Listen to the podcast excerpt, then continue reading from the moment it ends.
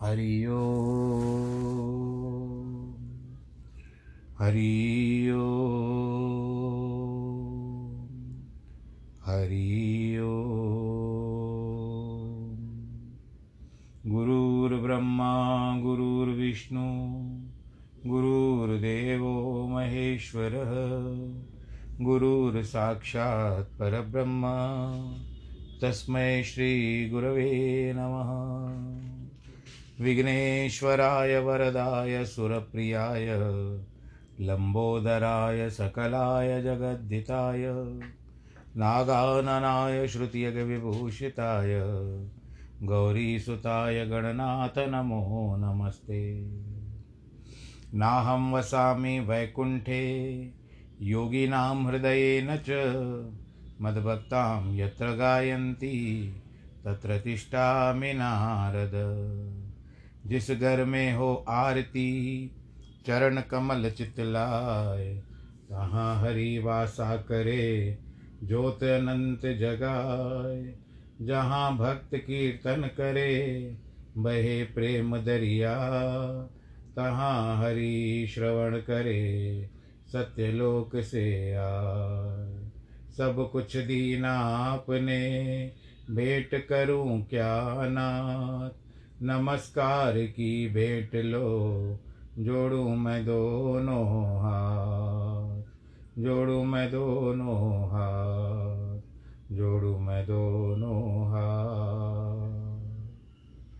शान्ताकारं भुजगशयनं पद्मनाभं सुरेशं, विश्वाधारं गगनसदृशं मेघवर्णं शुभाङ्गं लक्ष्मीकान्तं कमलनयनं योगिवृद्धानगम्यं वंदे विष्णुं भवभयहरं सर्वलोकैकनाथं। मङ्गलं भगवान् विष्णु, मङ्गलं गरुडध्वज, मङ्गलं पुण्डरीकाक्ष, मङ्गलायस्तनो हरि।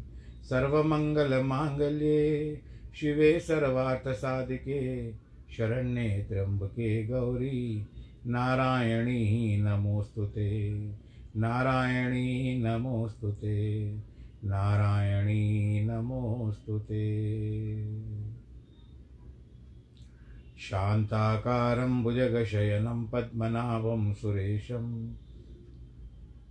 फिर से कह गया।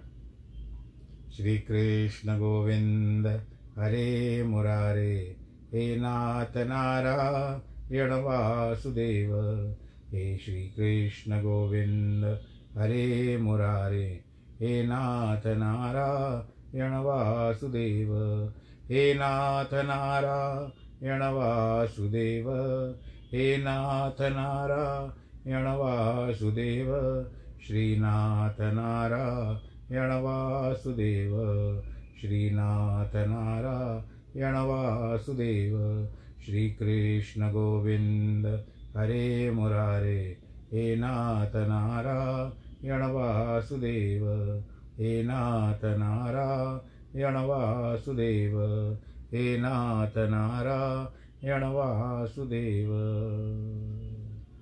नारायणं नमस्कृत्यं नरं चैव नरोत्तमं, देवीं सरस्वतीं व्यास ततो जयमुदीरे कृष्णाय वासुदेवाय, हरे परमात्मने।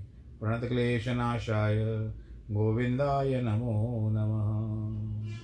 सच्चिदानन्दरूपाय विश्वोत्पत्त्यादिहेतवे तापत्रयविनाशाय श्रीकृष्णाय वयं नुमः। यं प्रव्रजन्तमनुपे तमपेतकृत्यं द्वैपायनो विरह कातर आजुआव। पुत्रेति तन्मयतया तर्वो विनेदुस्तं सर्वभूतहृदयं मुनिमानतोऽस्मि मुनिमानतोऽस्मि मुनिमानतोऽस्मि। बोलो श्री कृष्ण कन्हैया, लाल की जय। श्रीमद् भागवत महापुराण की जय। भगवान श्री कृष्ण चंद्र जी के चरण कमलों में प्रणाम करते हुए तथा श्रीमद् भागवत पुराण को भी प्रणाम करते हुए आज के प्रसंग को आगे बढ़ा रहे हैं। मैया यशोदा और कृष्ण भगवान की कथा हो रही है। मैया यशोदा बहुत सारा ध्यान कृष्ण की ओर देती, क्योंकि उन्होंने देखा था कि बहुत सारे दैत्यों ने उत्पात मचाया, उनके लल्ला को ले गए। कुछ न कुछ ऐसे अपशकुन हो रहे हैं तो उतरने नहीं देती। प्रयत्न करती कि सारा समय रहे मेरे पास, मेरे नगरों के सामने रहे। ऐसा भी कहा जाता है कि एक बार यशोदा मैया के मन की चंचलता के प्रसंग यह भी बताते हैं कि भगवान को आगे चलकर ऐसा होता है कि वृखवासुर जैसे श्रृंगी को मारना है, अग्निपान करना है, अजगर, कालिया, नाग आदि बड़े बड़े दांतों को तोड़ना है, तलवार लेकर शत्रुओं से लड़ना है, पक्षी रूप बक्कासुर आदि से लड़ना है और कुछ कांटों में चलना है। इसलिए श्री कृष्ण अभी से अभ्यास अभ्यास कर रहे हैं कि इसको देखकर मैया का मन चंचल हो रहा है। कोई कोई कहते हैं कि योगी लोग अपने मन की स्थिरता को समाधि भले ही श्रेष्ठ मानते हो, किंतु उनका मन किस काम का? जो समाधिस्थ तो हो, परंतु उसमें रस स्वरूप श्री कृष्ण प्रकट न हो, उस स्थिरता से मैया की मन की चंचलता वही श्रेष्ठ है कि कम से कम कृष्ण तो उसके सामने दिख रहा है। कृष्ण कभी दीवार पकड़कर खड़े हों और गिरने लगे तो अपने हाथ की परछाई पकड़कर खड़े रहने की कोशिश करते थे। कभी गोपियाँ पूछे कि बेटा, तुम्हारे नाक कौन सी है? तो हाथ बताते कि यह है। दांत कहाँ है? तो बताते और मुस्कुरा देते। हम भी अपने बच्चों से बचपन में पूछते हैं, या हम भी करते होंगे where are your eyes where is your nose where is your mouth where is your tongue Johnny Johnny what papa तो ये भगवान जी की लीला है। आँख कौन सी है? आँखें टेढ़ी करके देख ले। तुम्हारी छाती है, जो सोयारी बहरी है, क्या है? किनते वधु? क्या अपनी श्रीमती जी को तुम साथ लाए हो? इस पर श्री कृष्ण हँसते और सबको हंसा देते थे। अब एक दिन श्री कृष्ण घर के बाहर निकलने की चेष्टा करने लगे। किंतु नंद बाबा के दरवाजे की देहरी ऊँची थी। कृष्ण उसका सहारा लेकर उस पर पेट के बल चढ़ गए और बाहर निकलने की कोशिश करने लगे। लेकिन बाहर की धरती पकड़ में नहीं आती है। पीछे भी उतर नहीं पाते थे। इसीलिए देहरी के पर ही पेट के बल लटक गए। नारद जी देखकर चाह कहते हैं कि धन्य है नहीं नंद बाबा, जिसकी देहरी पर ब्रह्म इस प्रकार लटकता है कि श्रुतिम परे स्मृतिम परे, भारतम परे भजन तो भवभीता अहमिदम नंदम वधे वंदे यशालिंदम परम ब्रह्मा। अब भगवान बिना घुटनों के सहारे चलने लगे। बालकों के साथ ऐसी ऐसी क्रीड़ा करते थे कि देख करके गोपियाँ तो बहुत खुश हो जाती थी। वो तो अपने आप को धन्य मानती थी। एक तथाकथित मर्यादा वादी सज्जन कहते हैं कि इस तरह से कृष्ण ने कैसी लीलाएँ की है भाई? कुछ समझ में नहीं आते। यही तो लीलाएँ उसकी। यही तो माया है। तुम्हारे हृदय में आनंद है, वह सो गया है। उसको जगाओ कृष्ण की लीलाओं के द्वारा। अरे तुमने मन में सा, सारी बातें व्यर्थ सोच करके दुख को उत्पन्न कर लिया है। कृष्ण को सोचते रहो तो अपने आप उल्लास भर जाएगा, प्रसन्नता भर जाएगी। भगवान जी ने चोरी की है, लीला की है, पर ये उनकी चोरी लीला के रूप में वास्तविक चोरी नहीं है। भगवान चोरी लीला का अभ्यास किया। एक दिन मैया ने देखा कि लाला के हाथ तो मक्खन के बर्तन में घुसा हुआ है और उसके मुख पर भी थोड़ा माखन लगा हुआ है। विचार करिए कितना अच्छा मक्खन होगा कि कृष्ण क्वासी करोशी किं पितरति श्रुतवेत मातुर्वच? साशङ्कं नवनीतचौर्यविरतो। विश्रम्यतामब्रवीत्। माता कङ्कणपद्मरागमहसा पाणिर्मर्मार्तप्यते तप्यते। तेनायं नवनीतबाण्डविवरे विनश्य निर्वापित। मैया ने पूछा रे ओ मेरे बाप, क्या कर रहे हो? कृष्ण चौंक गए। अरे मैया, कहाँ से आ गई? झट बोले, तुमने जो मेरे हाथ में लाल पहना दिया है, ये तो आग का गोला आ गया है। इसमें मेरे हाथ जल रहे हैं, इसीलिए मैंने मक्खन में डालकर इसके आग को बुझा, जलन बुझाई है। भैया ने कहा, बेटा, तुमने हाथ की जलन तो बुझाई, पर तुम्हारे मुँह पर तो जो सफ़ेद सफ़ेद लगा है, वह क्या है? बोले मैया मेरे मुँह पर मक्खी बैठी थी, मैंने उसे उड़ाया तो लग गया। मैया को यह खुशी हुई कि देखो, मेरा लाला कितना होशियार हो गया है, बातें कितनी बना रहा है इसके पेट में कितनी लंबी दाढ़ी हो गई है, मैया को लाला के दोष में नहीं दिखाई पड़ता। किसी भी माँ को नहीं दिखाई पड़ता भाई, भले असल में गुण का निवास वस्तु में नहीं, प्रेम में होता है। वसंती प्रेमणी गुणान वस्तु नहीं। एक दिन मैया ने देखा कि श्री कृष्ण स्फटिक के खंभे के सामने खड़े होकर कुछ बोल रहे हैं। मनो अपने परछाइए से कह रहे मैया, मक्खन का एक लोंदा ले लो। दो दे दो ले लो, चार ले लो या फिर आठ ले लो, लेकिन हमारी मैया को मत बताना मत बताना, आओ, तुम भी हमारे साथ मिलकर मक्खन ले लो। अपनी परछाई को ही कह रहे हैं। मैया ने कहा लाला, किससे बात कर रहा है? कौन है? कृष्ण ने कहा, मैया, तेरे घर में एक माखन चोर आया है। मदम वारणम च मनुते मई रोशम भाजी रोश रोशम तनोति नहीं में नवनी तलोभ मैं तुमसे कहता हूँ कि तू भाग जा। मैया के घर में मक्खन मत चुरा। लेकिन यह तो कुछ बोलता ही नहीं। उल्टे मैं गुस्सा करता हूँ। दांत पीसता हूँ तो ये भी मुझे गुस्सा करता है। दांत पीसता है। यह देखो, संस्कृत में एक कुच्छा शब्द है, वही लौकिक भाषा में गुस्सा बन जाता है। एक दिन की बात है, गोपियों के मन में आया कि लाला अपने मैया के साथ जैसी जैसी लीला करता है। वैसी लीला हमारे घरों में भी करता तो कितना बड़ा हमारा सौभाग्य होता। अब गोपियों के इस अभिलाष पर घर में मक्खन चोरी हुई कि नहीं, यह तो भगवान जाने। हम क्या बोले? हम तो श्री सुखदेव सुखदेव जी के साथ हैं। श्री सुखदेव जी ने साफ़ साफ़ कहा है कि मैंने कभी किसी गोपी के घर में श्री कृष्ण को माखन चुराते नहीं देखा। परंतु जब गोपियाँ यशोदा मैया के घर में उल्हाना देने के लिए आई तो मैंने यशोदा मैया के मुँह से यह सुना कि ये धींगरी गोपियाँ हमारे लाला को न जाने क्या क्या दोष लगाती है। इसीलिए दोष लगाने की जिम्मेवारी तो गोपियों पर है। कृष्ण पर तो नहीं है। कृष्णस्य गोप्यों, गोप्यो रुचरम वीक्ष कौमार चापलम शृणवत्याम किल तन्मा तुरित होचु समागत। असल में झुंड की झुंड गोपियाँ आए, श्याम सुंदर को निहारने लगती, अपनी आँखें सेकती, खुशी के मारे ठंडी करती, परंतु सीधी सच्ची बात न कहकर झूठ मूठ के बहाने बनाती कि वत्सान मुंचन क्वचित समय क्रोश संजात हास गोपियाँ कहे कि, यशोदा जी, तुम्हारा ये लाला कभी कभी हमारे बछड़ों को खोल देता है।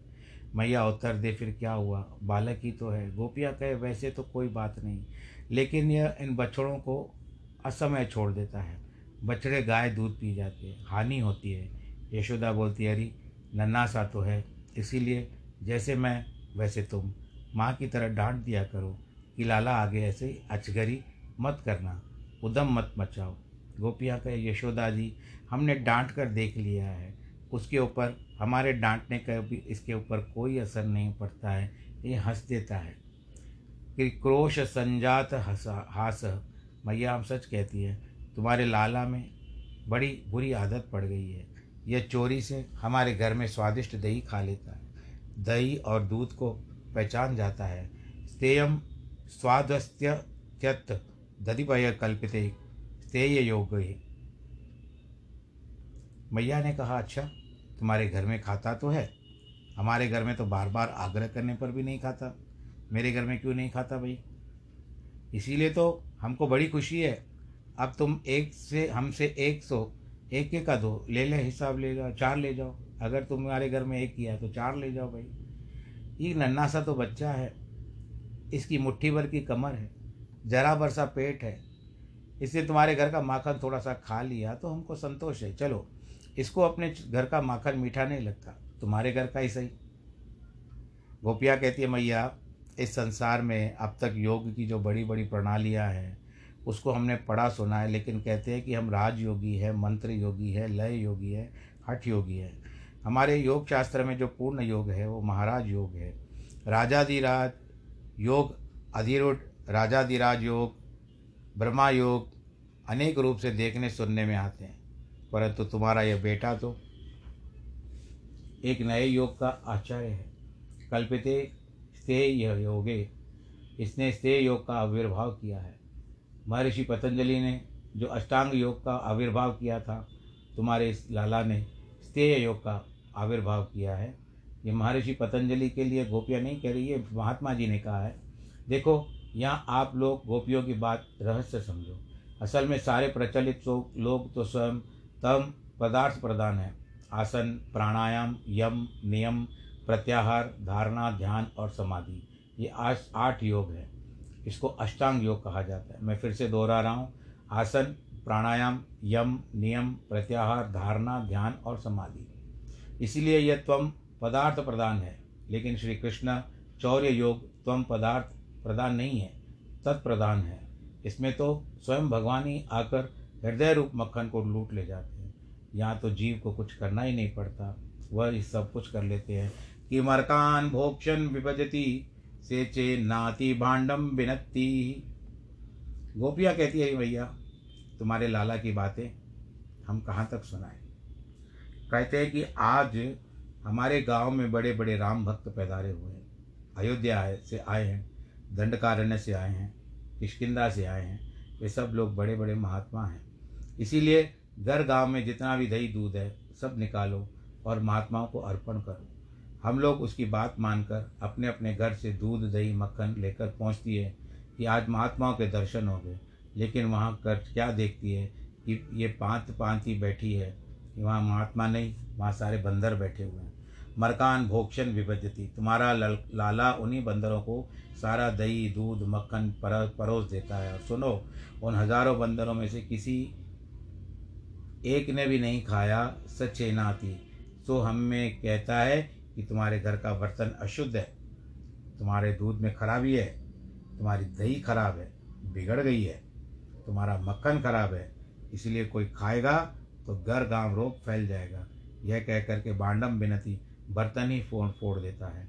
कि द्रव्य लाभे स ग्रह कुपितो याद को प्रको प्रकोशय लोकान। मैया ने कहा, हरी, तुम लोग इस बात में मत जाओ। दही, दूध, मक्खन ऐसी जगह रखा करो, जहाँ पर यह न पहुँच सके। इससे मिले ही नहीं। गोपियों ने कहा, तब तो और भी उपद्रव करता है। गृहपति पर क्रोधित हो जाता है, अथवा ग्रह पर कुपित होकर कहता है कि आज तो दिया सलाई लेकर ही नहीं आया हूँ। कल लेकर आऊँगा और जिस घर में दूध नहीं, मक्खन नहीं मिल रहा, उस घर को आग लगा देता हूँ। दिया सलाई का अर्थ कहते हैं माचिस को मैच बॉक्स को।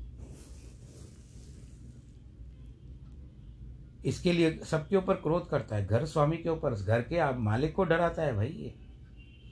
जिस घर में दूध नहीं है, वह कोई घर है? अरे, ये घर तो आग लगाने के लायक है। मैया यह उपदेश देता है कि घर घर में गाय रहनी चाहिए, दही रहनी चाहिए, दूध रहना चाहिए। माखन रहना चाहिए। ऐसा घर हमको बर्दाश्त नहीं है, जहाँ पर ये सब ना हो। चलते चलते बच्चों को चिकोटी काट लेता है। दो बच्चे एक साथ सोते हैं तो उनकी चोटी बाँध देता है, उनको रुला देता है। अब उनको चुप कराने जाती है तो फिर ये भाग जाता है, बोलो कृष्ण कन्हैया लाल की जय। आपको आनंद आ रहा है ये सब सुन करके? भगवान श्री कृष्ण की लीला सुन करके? बस उल्लास उत्पन्न करिए, दुख मत रखिए, जहाँ दुख है वहाँ कृष्ण। दुख बैठाओगे तो दुखी रहोगे, इसके लिए उल्लास भर तो कृष्ण आ जाएँगे। मैया, ये इतना चालाक है कि इसके सामने किसी की नहीं चलती। एक नई ग्वालिन आई, वो बड़ी बुद्धिमती थी। उसने कहा, हम ऐसी युक्ति करेंगे कि श्याम सुंदर की दही दूध माखन न मिले। वह अपना सारा दही दूध माखन ऊपर छीके पर रखकर नीचे खाट बिछा करके सो गई। इस पर तुम्हारे लाला ने ये चाल चली। पानी से, में से एक लंबी कोइन निकाल कर ले आए, वह फूल तोड़कर अलग फेंक दिया, फिर उनके तने का एक छोर निकाल दिया। दूध में और दूसरे छोर में मुँह से डालकर नीचे से सब सब करके दूध पीने लगे। पाइप रहता है ना वो जिस तरह से, पानी पकड़ने के लिए तो वहाँ से डाल दिया। कुछ आवाज़ होने पर वह ग्वालिन उठी तो मुँह पर ऐसा फूंक मारा कि दूध उसकी आँखों में चला गया। अब तक अपनी आँखें मलती तब तक लाला नौ दो ग्यारह हो गए। बोलो, कृष्ण कन्हैया, लाल की जय। अरे मैया, हम क्या कहें? हस्ताग्राहे रचयती विधिम पीठ। तुम्हारे लाला का जहाँ हाथ नहीं पहुँचता, वहाँ उखल पर, पीड़ा पर किसी ग्वाल बाल को बैठा देता है। उसके कंधों पर चढ़ करके किसी बर्तन में क्या रखा है, उसको देख लेता है। उसको मटकों की पहचान है। उसमें किस किस तरह के कहाँ कहाँ पर छेद किया जा सकता है, इसकी भी जानकारी रखता है। यह ऊपर रखे बर्तनों में नुकेले डंडे से हल्का सा छेद कर देता है। जब दूध गिरने लगता है, तब सभी ग्वाल बालों के साथ नीचे हाथ लेकर के पीने लगता है। मैया ने कहा, बर्तनों को अंधेरे में रख दिया करो तो अंधेरे से डर लगता है। गोपियों ने कहा, क्या कहती हो मैया? इसका तो अंग ही प्रदीप है। जिस घर में घुसता है, वह घर हीरे की तरह, रोशनी की, हीरे की तरह, खान की तरह चमकने लगता है। बोलो कृष्ण कन्हैया, लाल की जय। स्वांगम अर्थ प्रदीपम। एक दाष्ट्य एवं न्यो मश्यति कुरुते मेहना दिने वास्तो। यशोदा जी, तुम अपने लाला को भोला भोला भाला मत समझो, जब हम लोगों से बड़ी दृष्टता वचन बोलता है। यहाँ उशति क्रियापद है अथवा यशोदा के लिए संबंध है, उसका वास्तव का विशेषण है। मेहनादिनी कुरुते का अर्थ है कि हमारे घर में हम कभी कभी मूत भी देता है, गंदगी कर लेता है।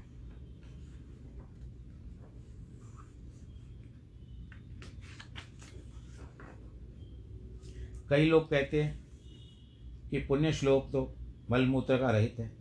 इसमें मेहन आदि कहाँ से आ गया? भला में कैसे गोपियों के घर जा करके करेंगे? ऐसे लोगों का यहाँ कहा जाता है कि जरा भगवान की लीला का ध्यान तो करो। कितनी अद्भुत, कितनी विचित्र लीला है। यदि भगवान के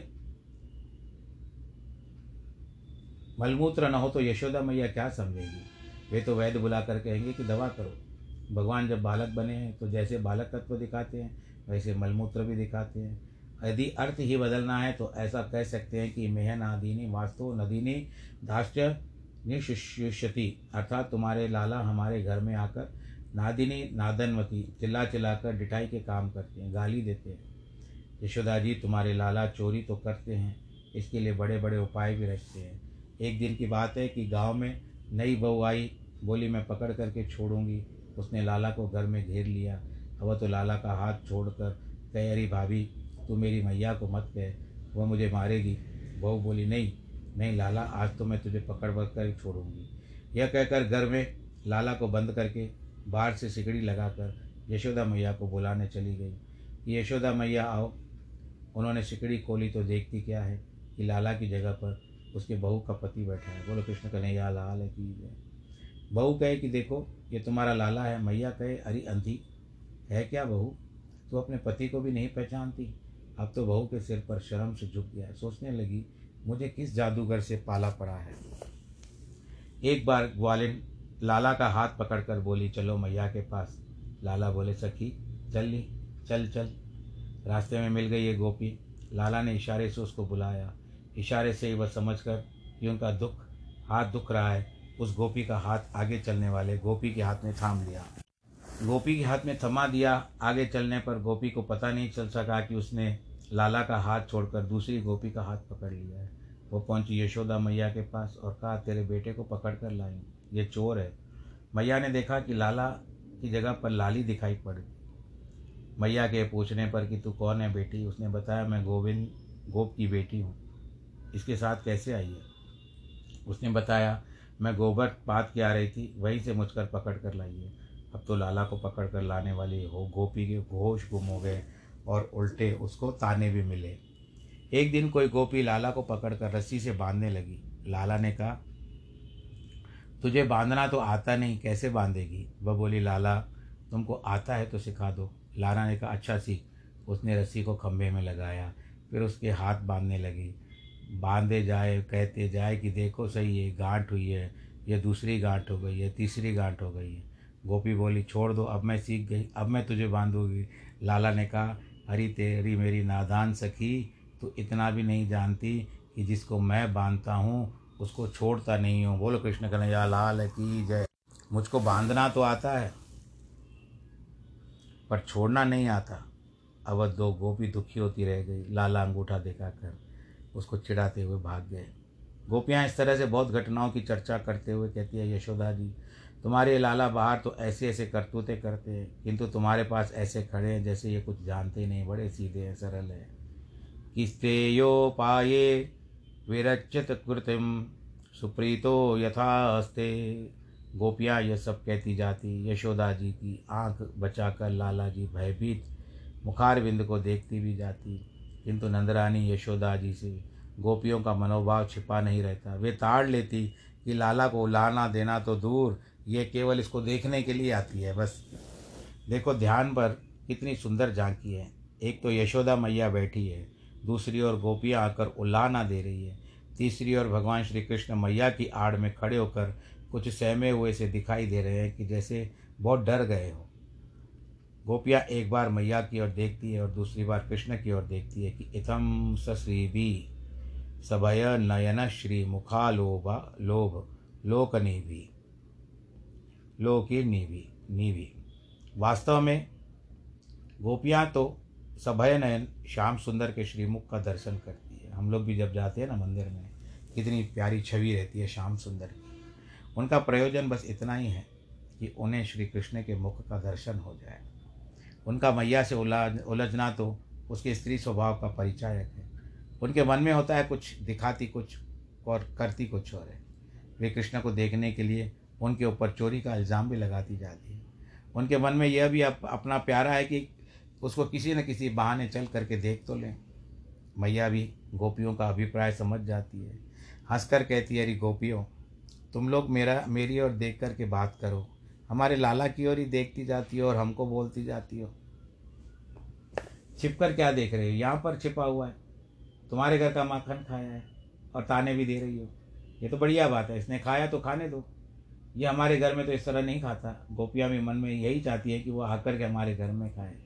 इस प्रकार यशोदा माता कभी डांट के प्रसन्न को होने पर भी नहीं डांटती, कभी प्रसंग, बिना प्रसंग के डांट देती है।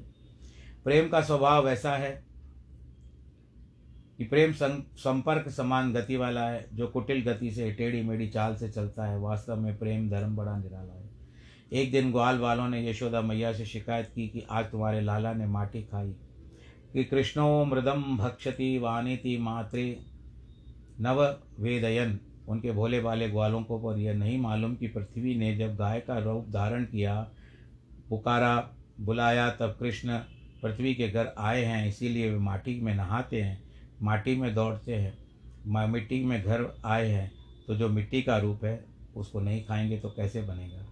जिनके घर में आना पड़े, उनके घर की वस्तु खानी ही चाहिए, इसीलिए यदि कृष्ण ने माटी खा ली तो क्या हुआ? अब मैया ने माटी खाने की बात सुनी तो उन्होंने श्री कृष्ण के हाथ पकड़ लिया और पटकारा कि साग्र हित्वा करे कृष्ण मुपालभ्यम हितेशनी, जिसके मन में हित हो, उसका पकड़ने और फटकारने का भी अधिकार है। आप भी डांट सकते हो भगवान श्री कृष्ण को। पर अपने आप को जो स्त्री है, उनको यशोदा मैया बनना पड़ेगा पहले। आपके घर में लाला जी हैं, लड्डू गोपाल हैं, उनके साथ अटकेलियाँ कर सकते हो। आपको डांटना है तो डांट सकती हो, परंतु आपको पहले यशोदा मैया बनना होगा। अगर पुरुष वर्ग है तो उनको अगर प्रेम करना है तो करो, पर नंद बाबा बनना पड़ेगा। ये मेरा भाव है प्रभु के प्रति, और कुछ नहीं है। अब तो कृष्ण डर गए। उनकी भय, आँख भय, सांभरांत होकर घूमने लगी इधर उधर देखने लगी कि न जाने अभी क्या हो जाएगा, न जाने अभी माता क्या करेगी।